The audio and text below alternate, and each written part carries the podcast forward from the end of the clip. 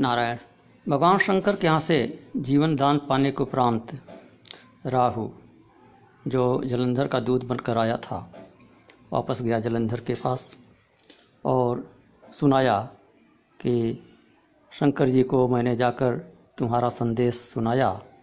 तो उनके बहाल से एक भयंकर पुरुष उत्पन्न हुआ और वह मुझे खाने के लिए दौड़ा।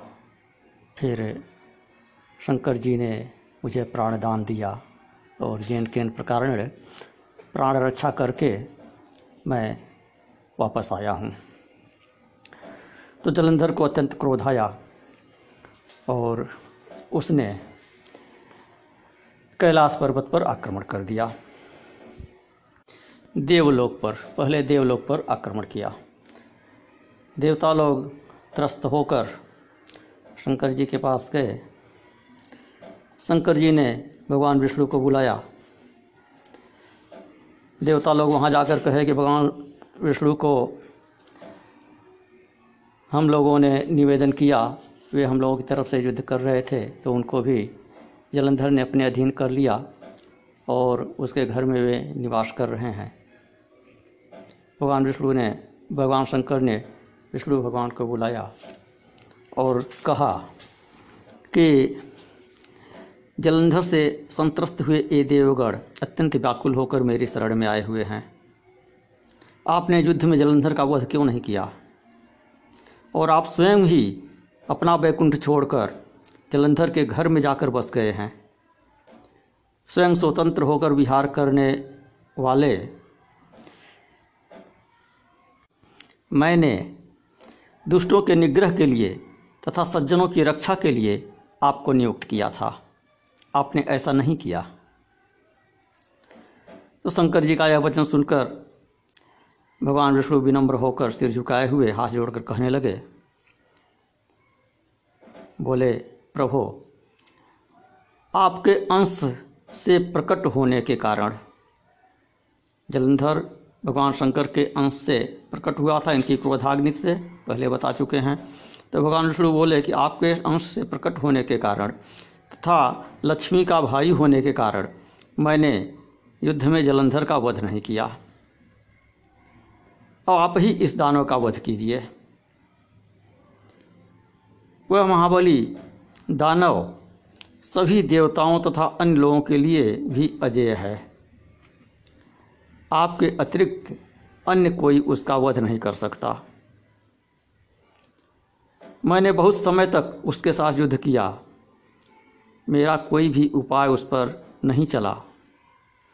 उसके पराक्रम से संतुष्ट होकर मैंने उससे वर मांगने के लिए कहा। तब उसने मेरा वचन सुनकर वरदान मांगा कि, महाविष्णु, आप देवताओं एवं मेरी भगनी लक्ष्मी के साथ मेरे घर में निवास करें और मेरे अधीन रहें। तदनुसार वचनबद्ध होकर मैं उसके घर चला गया।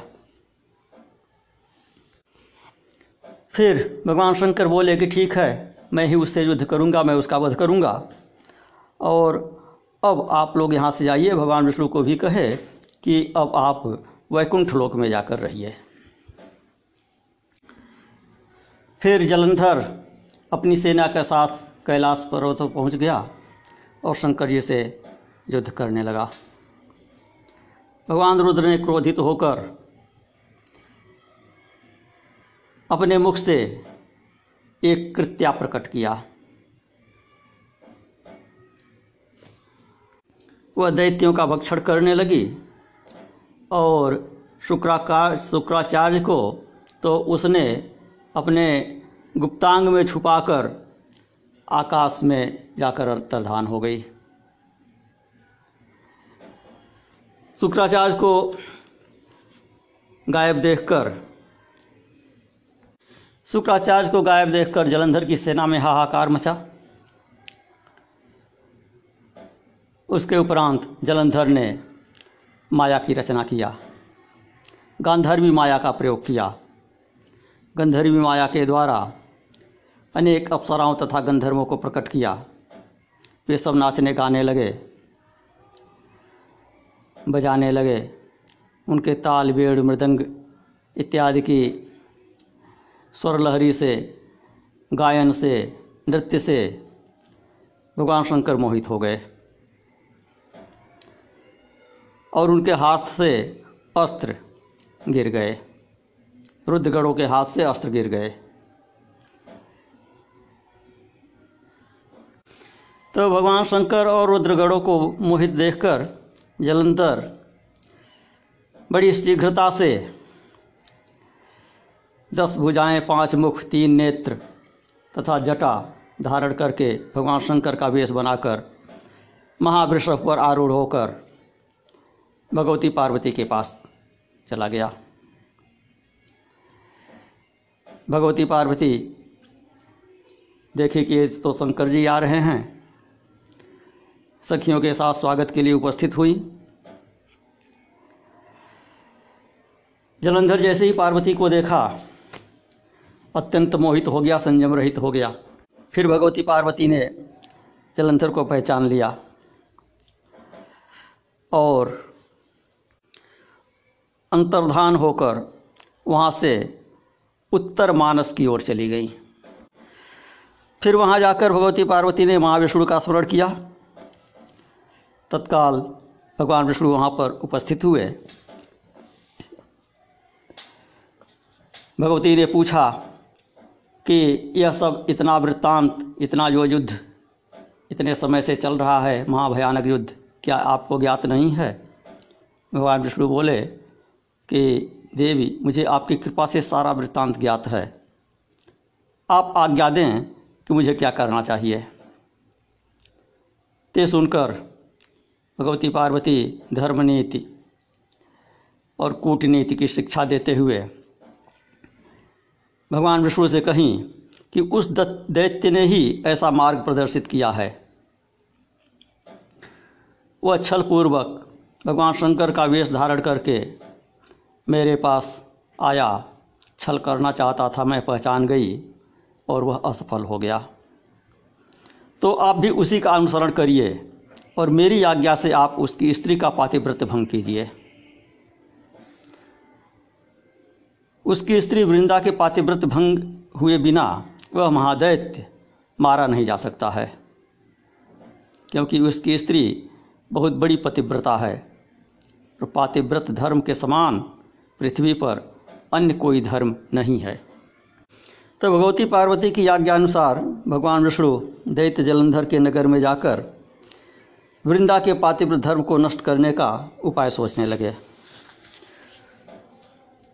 तो वहाँ उन्होंने वृंदा को स्वप्न दिखाया और स्वयं अद्भुत रूप धारण करके उसके नगर के उद्यान में स्थित हो गए। वृंदा ने विष्णु की माया के प्रभाव से रात्रि में भयानक स्वप्न देखा। उसने देखा कि उसका पति भैंसे पर आरूढ़ होकर शरीर में तेल लगाए हुए नग्न होकर काले पुष्पों से विभूषित होकर राक्षसों के साथ दक्षिण दिशा की ओर जा रहा है। उसका सिर मुड़ा हुआ है और वह अंधकार से ढका हुआ है। फिर उसने अपने को और अपने नगर को समुद्र में डूबते हुए देखा। रात्रि के अंतिम प्रहर में इसी प्रकार भांति भांति के उसने दो स्वप्न देखे। सवेरे उठने पर वह वाटिका में घूमने के लिए गई मन बहलाने के लिए, लेकिन उसका मन नहीं लगा। एक वाटिका से दूसरी वाटिका, एक वन से दूसरे वन में घूमती रही। कुछ उसके समझ में नहीं आ रहा था। तो घूमते हुए उसने सिंह के समान मुख वाले, चमकते हुए दाढ़ और भयंकर दांत वाले दो राक्षसों को देखा। उन दोनों को देखकर वह भय से बिहुअल होकर भागने लगी। और जब भाग रही थी तो उसने सामने बैठे हुए एक शांत तपस्वी को देखा, जो अपने शिष्य के साथ बैठे हुए थे। वह जाकर उस तपस्वी से लिपट गई। त्राहिमाम करते हुए रक्षा की भिक्षा मांगने लगी और बोली कि दो राक्षसों द्वारा पीछा की जाती हुई तथा भय से विहुअल हुई मैं आपकी शरण में आई हूँ। मेरी आप रक्षा कीजिए। तो उस तपस्वी ने उन दोनों राक्षसों को डांट कर भगा दिया। तो वृंदा प्रभावित हुई कि ये तो बहुत बड़े सिद्ध मुनि हैं। फिर उनसे बोली कि आप तो दूसरों की पीड़ा दूर करने वाले हैं।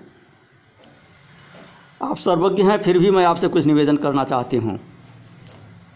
मेरे स्वामी जलंधर भगवान रुद्र से युद्ध करने के लिए गए हैं।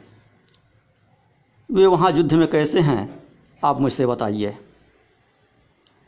तो उसकी बात को सुनकर, कपट करके मौन रूप से बैठे हुए उस सिद्ध मुनि ने, अर्थात भगवान विष्णु ने, ऊपर की ओर देखते हुए, आसमान की ओर देखते हुए उससे बोले, आकाश की ओर देखते हुए उससे बोले कि तुम्हारा पति तो युद्ध में मारा गया है। उसी समय दो बंदर आए और उस मुनि को प्रणाम करके आकाश की ओर चले गए और शीघ्र ही लौटकर जलंधर के मस्तक, धड़ और दोनों हाथों को लेकर वहाँ उपस्थित हो गए। वृंदा ने जलंधर का सिर, धड़ और दोनों हाथों को देखा अलग अलग और पहचाना कि यह तो मेरे पति का ही सिर है। उसी के हाथ पैर हैं। फिर वह विलाप करने लगी। विलाप करने लगी और उन मुनि से बोली कि आप सिद्ध महात्मा हैं, आप चाहें तो मेरे पति को जीवित कर सकते हैं। तो फिर उस मुनि ने, अर्थात मुनि वेशधारी भगवान विष्णु ने कहा कि युद्ध में रुद्र द्वारा मारा गया है। इसको जिलाने में कोई समर्थ नहीं है। फिर भी शरणागत की रक्षा करनी चाहिए। तुम मेरे शरण में आई हो। तो इस लिए मैं इसे जीवित कर देता हूँ। और भगवान विष्णु ने जलंधर को जीवित कर दिया। और वहाँ से अंतर्धान हो गए। फिर उसी जीवित किए गए जलंधर के रूप में भगवान विष्णु वृंदा के साथ रहने लगे। लंबे समय तक उसके साथ रहे, उसके साथ विचार किए। कुछ दिन बाद वृंदा को पता चल गया। किसी लक्षण से उसने पहचान लिया कि यह तो मेरा पति जलंधर नहीं है। यह तो अन्य ही कोई है? फिर उसने विष्णु भगवान को श्राप दिया कि तुम दूसरे के धर्म को दूषित करने वाले हो। इसलिए मैं तुमको श्राप देती हूँ। तुमने अपनी माया से जिन दो पुरुषों को दिखाया था, जिन दो राक्षसों के रूप में दो पुरुषों को दिखाया था, वे ही दोनों वास्तव में राक्षस बनकर तुम्हारी पत्नी का हरण करेंगे। तुम भी पत्नी के दुख से दुखित होकर बांदरों की सहायता लेकर वन में भटकते हुए घूमोगे। जो बांदरों की सहायता से तुमने मुझे माया का दर्शन कराया, माया रूप जलंधर के सिर और हाथ पैर कटे हुए का दर्शन कराया। तो इन बा, तुम भी बानरों के साथ ही वन वन में भटकोगे। और यह जो तुम्हारा शिष्य बना हुआ था, सर्पों का स्वामी शेषनाग, यह भी तुम्हारे साथ जंगल में भटकेगा। तो भगवान विष्णु को ऐसा श्राप देकर वृंदा अग्नि में प्रवेश कर गई। भगवान विष्णु ने माया तो रचा था, माया से वृंदा को छला तो था, किंतु वृंदा के मोह पाश में बध गए थे। आसक्त हो गए थे वृंदा के प्रति। उसके रूप लावण्य से, उसके शील स्वभाव से, उसके आचरण से मोहित हो गए थे। और जो उन्होंने यह माया रचा, जो अभिनय किया, जो लीला किया, उस लीला का काल संवरण करना उनके लिए संभव नहीं हुआ। तो वृंदा के आत्मदाह करने के उपरांत भगवान विष्णु उसकी चिता की भस्म को अपने शरीर पर धारण करके वहीं पर पड़े रहे। देवताओं और सिद्धों के समझाने पर भी भगवान विष्णु को शांति नहीं मिली। वृंदा का स्मरण करते हुए उसके दाह के स्थान पर ही उसकी चिता का भस्म लगाते हुए वे रम गए। नारायण शेष कथा अगले क्लिप में।